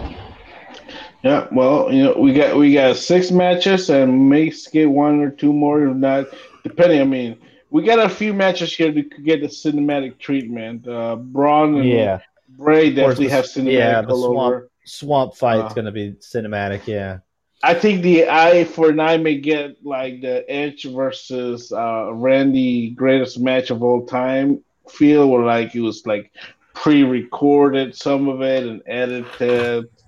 Um, Yeah. So, yeah. Uh, Dolph Ziggler versus McIntyre, I really don't care, but uh, it's okay. Might as well get get all these uh, dull matches for McIntyre out of the way. Uh, well, you can. Uh, Yeah, so that that is the horror show at Extreme Rules. One week from this Sunday, two weeks from last Sunday, as Danny uh, reminded us. Uh, but yeah, uh, interesting. Uh, but uh, SmackDown continues to be a I don't know. It feels like the better show right now. Uh, AJ, of course, running the place. Um, and uh, a few other people out there that uh, you know that are doing their thing, and uh, we'll leave it at that. But all right, it's time for our main event of the evening. All right. Uh, so now, Mika, I don't know if you did the homework. Maybe not because you're probably back to uh, working 200 hours a week. That's cool. I'm at work right now as we speak, But, so you're you know, you may have seen some of these matches when they actually happen or around when they happen. So we'll let your memory kind of uh, see where it was. Uh, but I, I, you know, I'm sure it's nice and crisp there. But we are talking about the Undertaker. This is two week two of the Undertaker, uh, and we're gonna look at four new non WrestleMania matches of the Undertaker or you know Mark Calaway really because one of his matches was when he was not the Undertaker. Um, but we're gonna go chronologically, and next starting next week we're gonna hit the next two weeks we're gonna do you know WrestleMania matches. We'll do four next week and four in two weeks. But all right, let's kick it off and let's go back. Now I have to do some extra homework. Now I, have I've watched my you know I, I watched uh, uh, you know a bunch of Texas wrestling right uh, from back okay. in the day. Uh, however, yeah. I'm not a very good historian when it comes to way in back. So I had I had to actually dig deep a little bit. Now, uh, I so here we have Mark Calaway as, um, and he wasn't mean Mark Callous yet. He was, I believe, the Punisher at this time. This was so we're looking at 1989 is uh, where I was able to catch. So what happened okay. here? Uh, he is the I think NWA Texas champion, I think, or is what he was, and the WCCW was in transition, uh, World Class Championship Wrestling. And so back in uh, 89, uh, actually, the WCWA was renamed, became the United States Wrestling Association, the USWA, which was ran by Jerry Lawler. Um, so that, that's that's where we're at right now. Uh, we're in a transitional period. Uh, they're still uh, accrediting the WCCW here they give you know with the championship. I think that championship belonged to WCCW, but with WCWA becoming the USWA, they were kind of partnering, working together, and that's what we are. Uh, October 1989, and it is the only. I, I, was trying to go back and doing my homework to see where we were in this time and age, and I couldn't find another period where, where this match could have fit. Uh, so okay. here, uh, Mark Calaway was the Punisher. He had um, won the uh, the championship from Eric Embry, uh, and then a few weeks later, here he is in uh, Dallas, Texas, defending the championship against Kerry Von Erich. And of course, you know when you put a Von Erich in Texas, it's only one way this I mean, is going to end. You you saw the Von Erich coming down to the ring, all these girls kissing him on the cheek, you know, like mm-hmm. as he's walking through the crowd. That's how loved the Von Erichs were back in Texas. So this was your pick, Danny. So yes, uh, I I picked. I wanted a Mean Mark match. I wanted like an early, early Undertaker match. So I picked. I went and just typed in and looked around and found one versus Kerry Von Erich.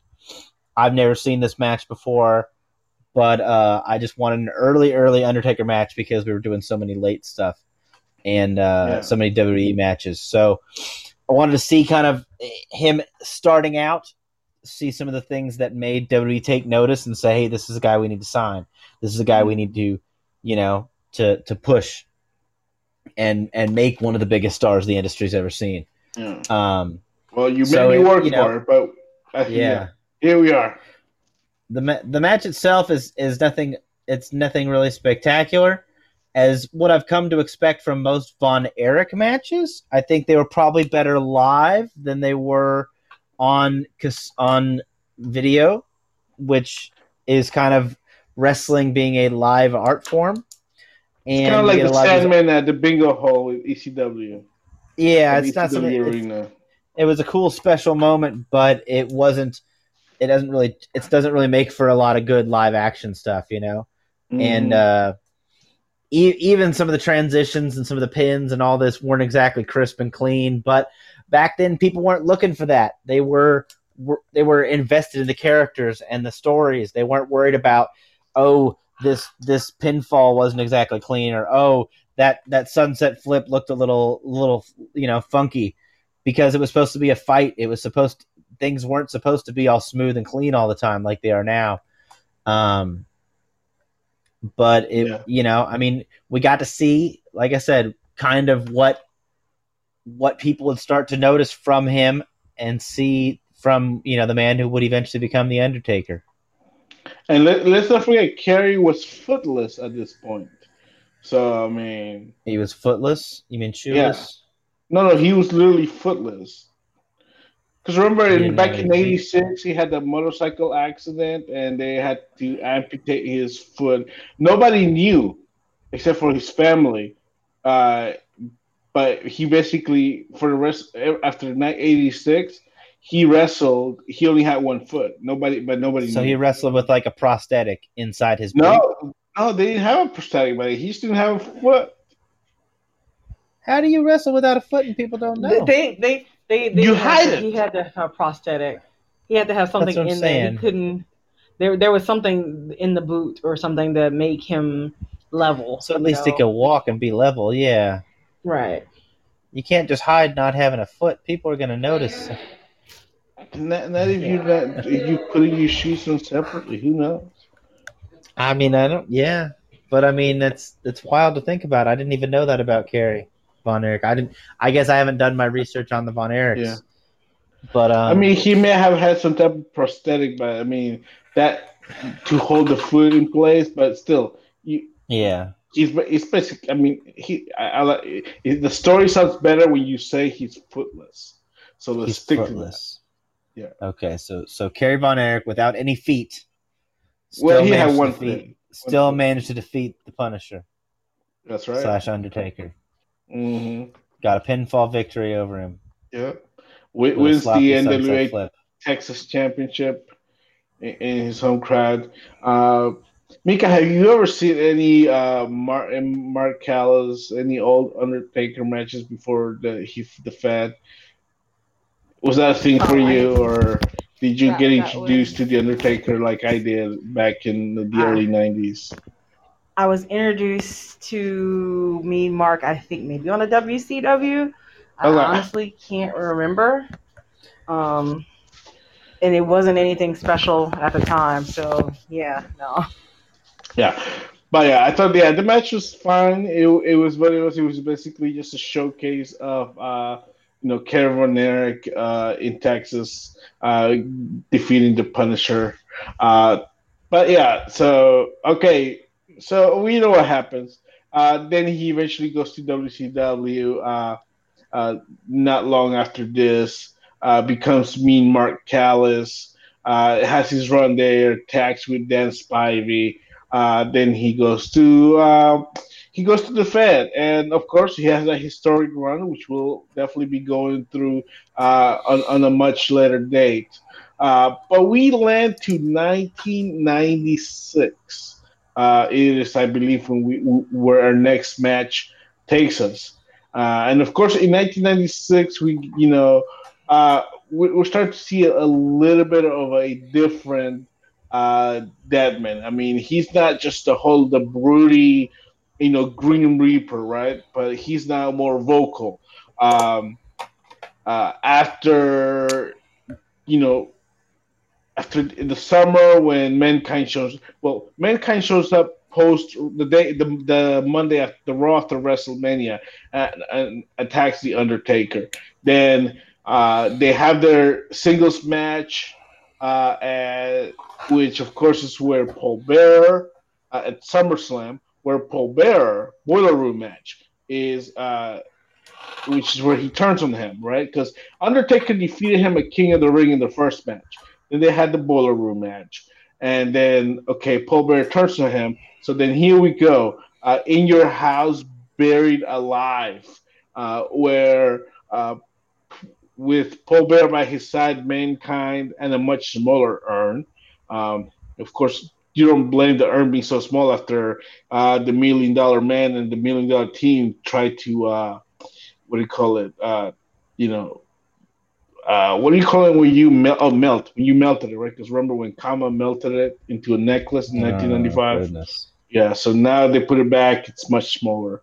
Uh, but anyway, so let me not digress. 1996, here we are. Uh, the Buried Alive match. Uh, Undertaker, a much more athletic Undertaker now. This is more the mean Mark Callous kind of guy. Um, he started to evolve more, and uh, we see him do some high flying moves from the top rope, diving into uh, uh, into mankind. Of course, uh, mankind's floor was one of them. Yeah. Oh yeah.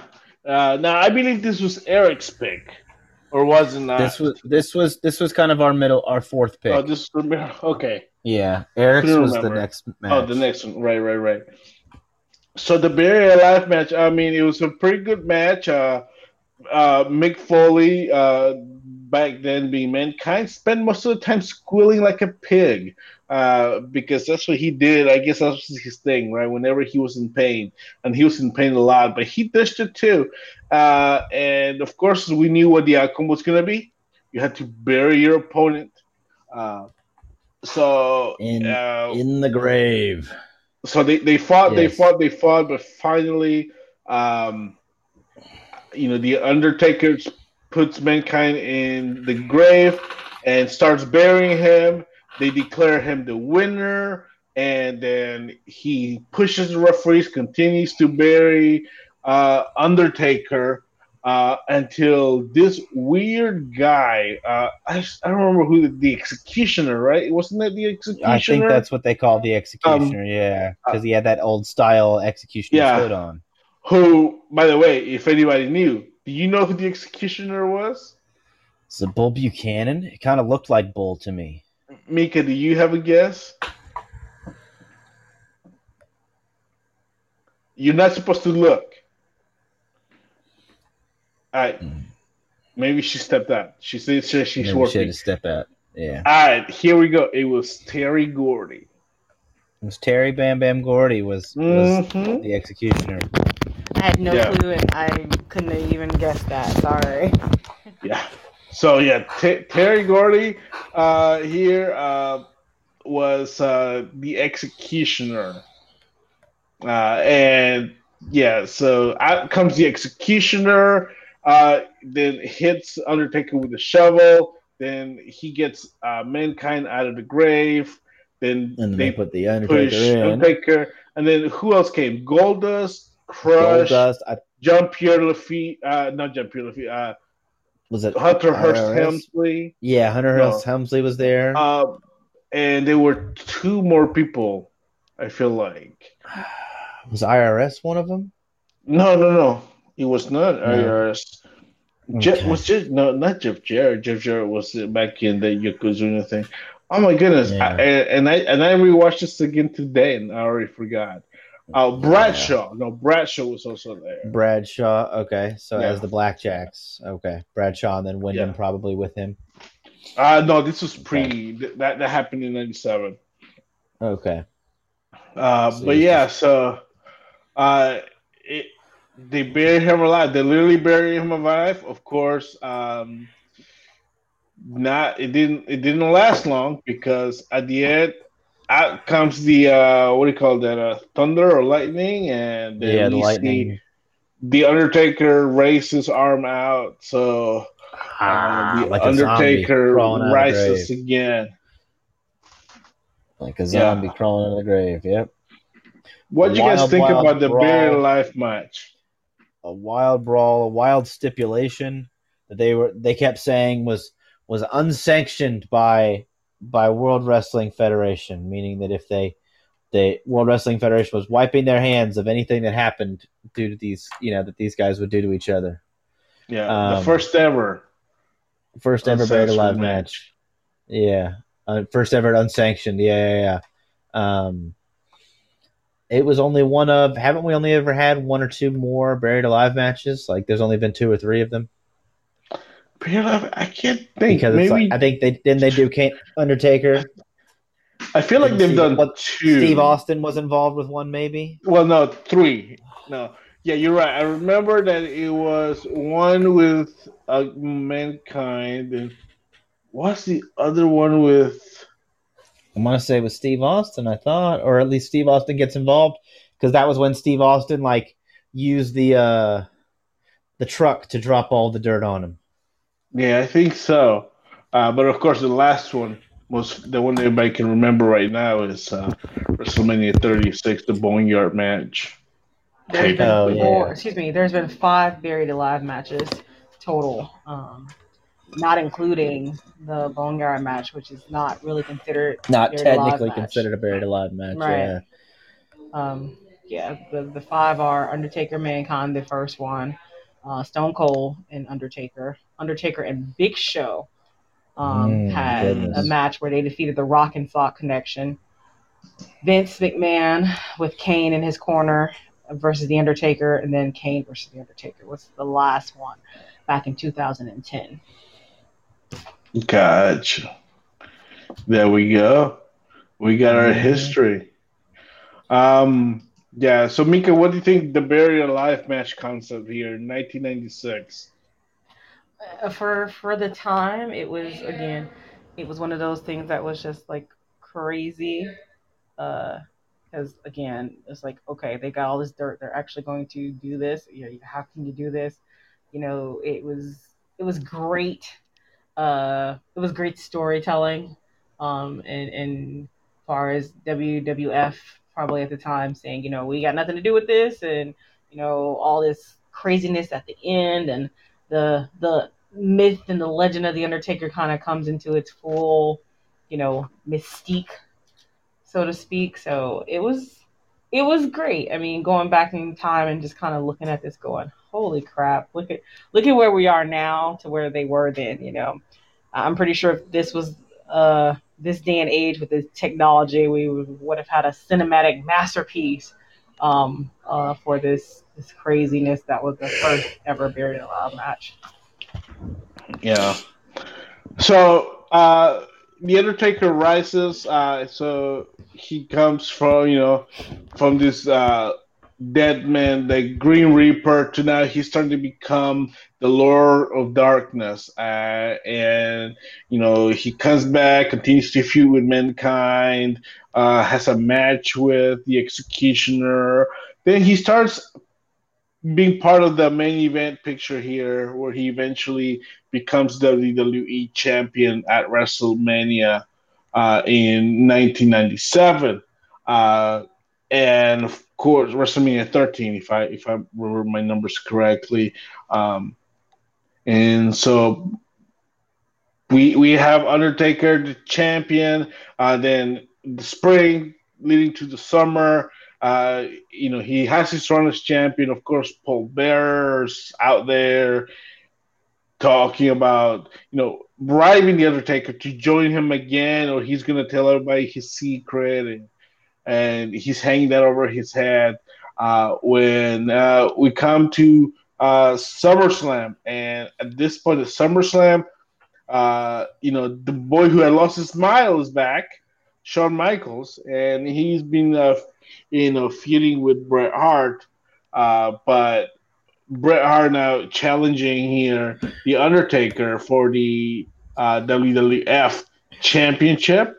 Uh, Shawn Michaels, the guest referee, and uh, I believe this was at the prime of the uh, you know Bret Hart anti-United States, and this is- was the show, if I don't, if I remember correctly, where all the Hearts had a like a stipulation uh, for their matches, and in this match, uh, it was the title versus uh, Bret's wrestling career in the United States. So if Bret lost, he would never wrestle in the United States ever again.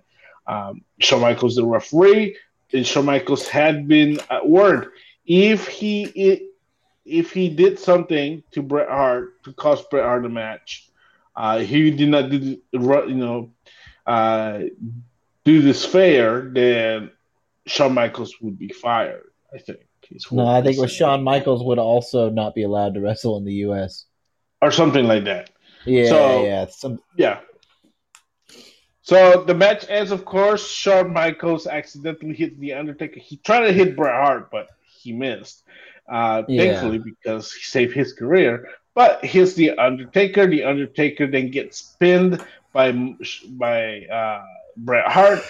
Uh, so yeah, the excellence of execution versus uh, the Lord of Darkness here for the WWF Championship. Uh, the end of uh, the reign for the Undertaker. This was his second title reign, as uh, he had become champion for only a few days back in 1992. So the Attitude Era is born in a lo- in a big way.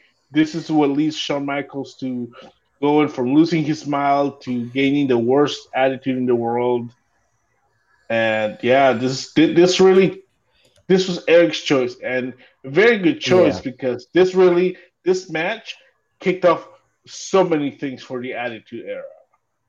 Yeah, but it also kicked off so many things for Undertaker, which I think is what we need to focus on. But because it would kicked off what one of our matches we watched last week, which would be the Hell in a Cell or Bad Blood with Shawn Michaels and the Undertaker. Shawn as Undertaker tried to get revenge against Shawn, who cost him the championship. You know, now mm-hmm. that Shawn then was Shawn was champion. So once again, you had a whole lot of elements. You had the, you know, arguably the top three stars of, of the World Wrestling Federation uh, there in one match. Um, you know, I I thought it was funny that Shawn came out second with his full entrance music and had pyro as a referee. And JR said, now all the other WWF refs are going to want pyro and their own music that was what tickled me because I thought that was silly. Is that yeah, he was the special ref, but he came out second because Bret had, Bret had to go out there and cut his promo and run down the crowd and play the Canadian national anthem, etc. Um, and I guess he had to do that before the referee got down there and everybody would cheer. Um, but uh, but I mean, it was a heck of a match, and uh, see Bret Hart working over the leg primarily of the Undertaker, and trying to get the uh, to, to soften him up for the sharpshooter. Um, Bret utilizing the figure four around the ring post to utilize the sharpshooter around the ring post at one point. Um, he was doing everything he could, but he still couldn't put down the Undertaker. He couldn't make him submit. As this time, the Undertaker had never submitted, so they claim. I don't recall any time in a big match that he had up to this point. Um, but they were saying the Undertaker had never submitted, and uh, so that was the whole thing. Could Bret Hart do what no one else had done and make the Undertaker submit? And Bret Hart, being proud that he was and and confident in his sharpshooter, knew that if he applied it, he would be able to get the Undertaker to submit. And when he finally got the Undertaker in the sharpshooter, beaten down, worn down, Undertaker powered off and ended up flinging Bret Hart out of the ring. Um, and that you know later a few minutes later we would see the big chair shot to the undertaker's face um, that would lead to him getting pinned and losing his championship. But uh, no it was a it was a cr- wild and crazy match as one would expect. Um, you had Pillman and, and Owen Hart try to come down and, and interfere but get stopped and not really be much of a factor. As Shawn was able to kind of get them away um, Undertaker came and pummeled them a little bit, but they did definitely didn't get involved the way they probably would have wanted to.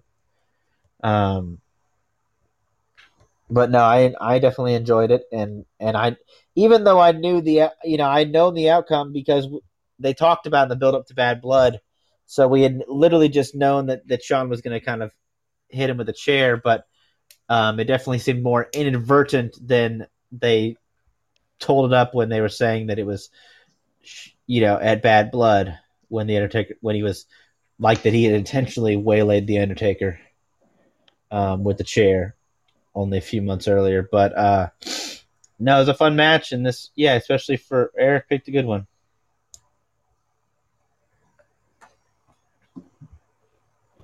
Fun match, and it was a fun match for Shawn's.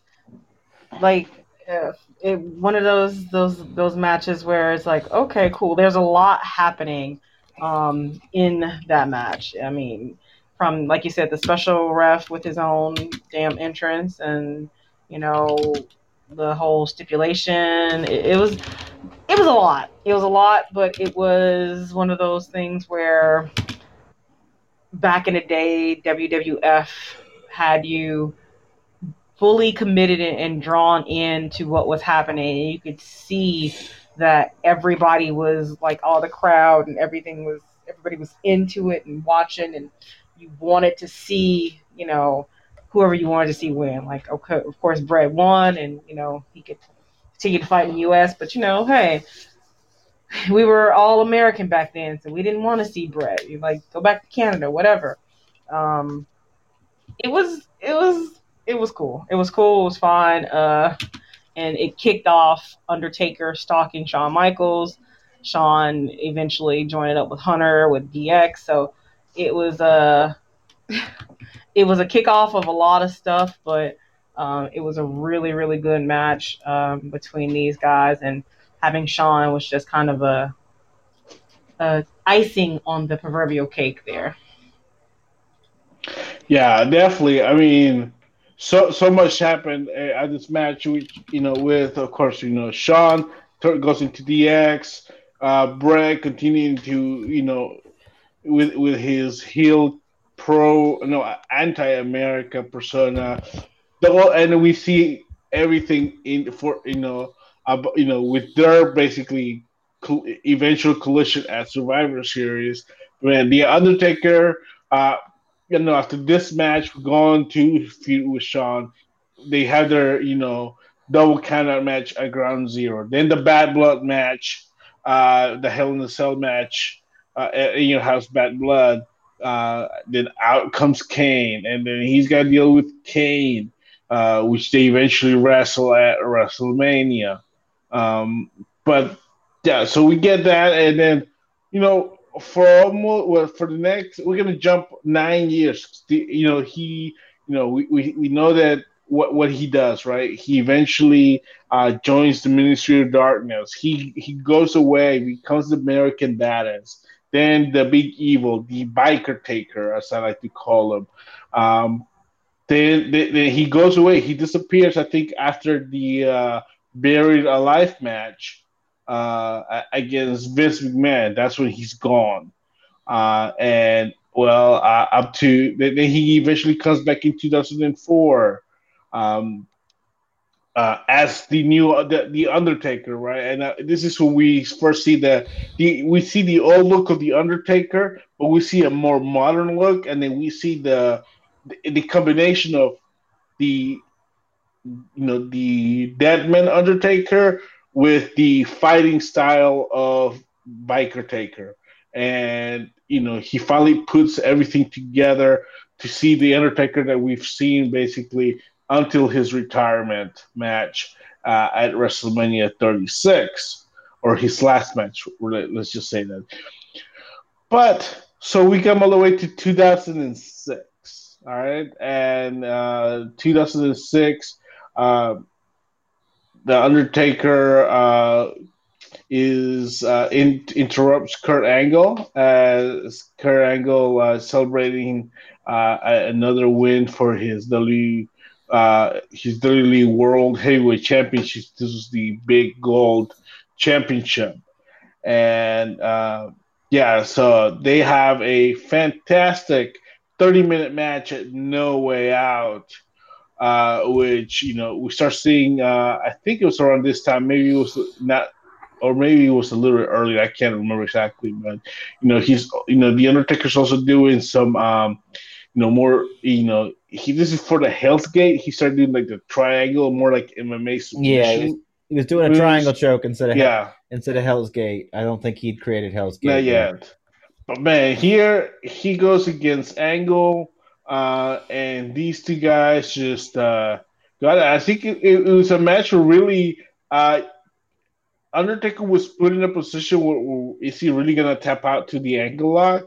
It, it looked it looked like it could have been uh, it could have happened, but uh, we see a great match that you know not only inside the ring but man outside the ring uh, and of course, this is uh, the Undertaker looking like he's got the match won when he has uh, Kurt Angle in the uh, triangle choke.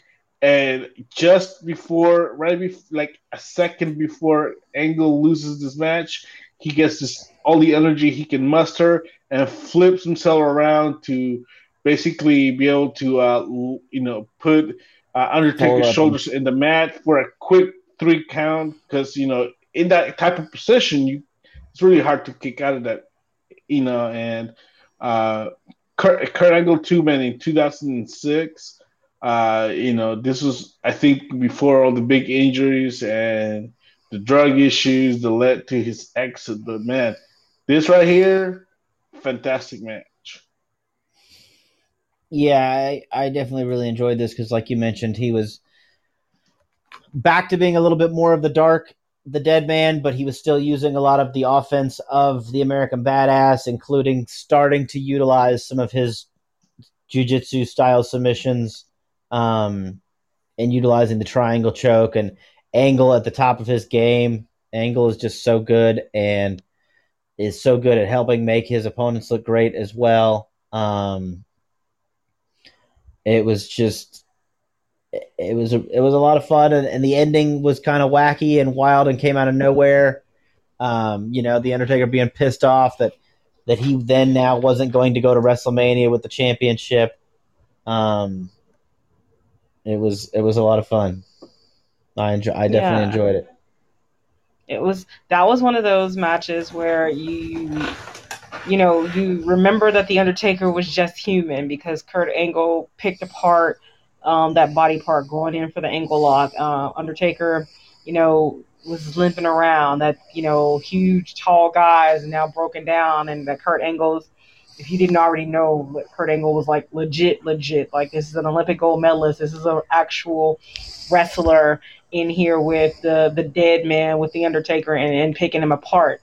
Um, the ending was wacky. The ending was really weird. Um, where you know uh, you take her even you know like oh I won you know Kurt tapped out or passed out or whatever he thought um, happened and it was like uh nope sorry your shoulders were down um, and you talked about the pin to see somebody pin the Undertaker like that um, back back when he was way flexible because Undertaker was literally, you know, a small package in that pin where his whole body weight was down on his shoulders, like not only hard to kick out, he was still holding on to the hole that he had Kurt in when the, you know, the pin was over when the bell rang. So it was like really weird and ending. So, you know, I guess at one angle, if you were looking at it, you'd have thought the Undertaker won, but Nick Patrick refereeing, so you know there's there's that. To talk about controversial refs, but again, clean clean victory, but just you know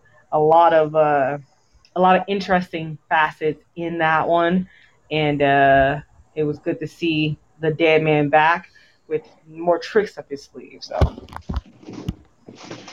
yeah, uh, that that that was definitely a great match. I I, I had a few in my head about which one did I really want to do, and I thought that uh, I feel like I mean they've wrestled multiple times, but I feel like this match because Undertaker had just come out of another hiatus right after his feud with Randy Orton the previous year, so now he comes back and you know he challenges Kurt Angle. Kurt Angle, brand fresh new opponent, and uh, a great way to uh, to really feature both guys, and uh, they look great uh, but you know, it's funny because then Undertaker goes on to feud with Mark Henry.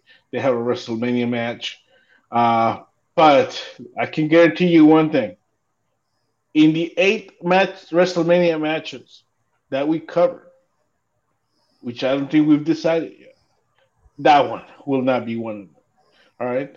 Um, I think what we got 24, 25 matches of the Undertaker WrestleMania streak. I cannot remember. Uh, mm, yeah, I don't remember the total number off the top of my head. Yeah, it's twenty. Yes, twenty six matches uh, for the the uh, WrestleMania matches. Uh, so I don't know. Uh, these were great matches that, that we've looked at last week were crazy this week as well. A lot of a lot of different matches uh, that we got to pick a lot of different matches. The wrestlemania matches are going to be very interesting to see uh, now mika i know you're the busiest woman in the world uh, but do any wrestlemania matches kind of stick to you? Is there any that you think we must highlight in the next two? Oh my god! I mean, she's Anything that you watch of Taker, um, especially during WrestleMania time, because honestly, that's when he was at his best. Everything that led up to WrestleMania, especially in in the latter portion of his uh, his career, um, wasn't as good. Uh, but whenever it was WrestleMania time, whenever you had um, Undertaker coming out and, and doing what he does, that's when it was good. Um, I know that I'm I'm a, a, a, a Triple H fan um, in the ring. And I love to see Undertaker and Triple H go at it. Whenever they were having a feud, just watching the um, the cowardliness of Triple H and just the, the dominance of Undertaker. Uh, I know that they, I, I, don't know which mania it was, but actually a couple manias, um, those two uh, went at it. So any of those will always be good to go back and watch because both guys are always on top of their game um, whenever it came to WrestleMania time. Yeah. So if you had to choose, if you had to choose a Triple H Undertaker match, will you select uh, WrestleMania uh, 27, 17? which was at the Georgia Dome in a no holds bar match, or 28, which was the Hell in a Cell match with Shawn Michaels as a special guest there referee? Was, well, there was also 17. There was also WrestleMania oh, yeah. 17 with Triple H. Mm-hmm. Yeah. I forgot about that. I keep uh, forgetting that. Again, again, there, there's. If I had to pick one, Hell in a Cell. Hell in a Cell is always. Yeah. Uh, Hell in a Cell is always something. Whenever you know you you drop that cell on down and anybody climbs in there, it's good. But Hell in a Cell with the Undertaker, with Triple H, with these two guys kind of going at it, with Shawn, um, you know, in the middle of it. Uh, uh, older Shawn in the middle of it. Uh, Taker with this crazy mohawk hair deal. Yeah, that one. I I I'd definitely go that one. Yeah, well, it's funny because we, we, we actually purposely chose not to highlight the WrestleMania match that everybody is probably thinking about. Uh, not, not the WrestleMania, the Hell in match is from King of the Ring against Mankind.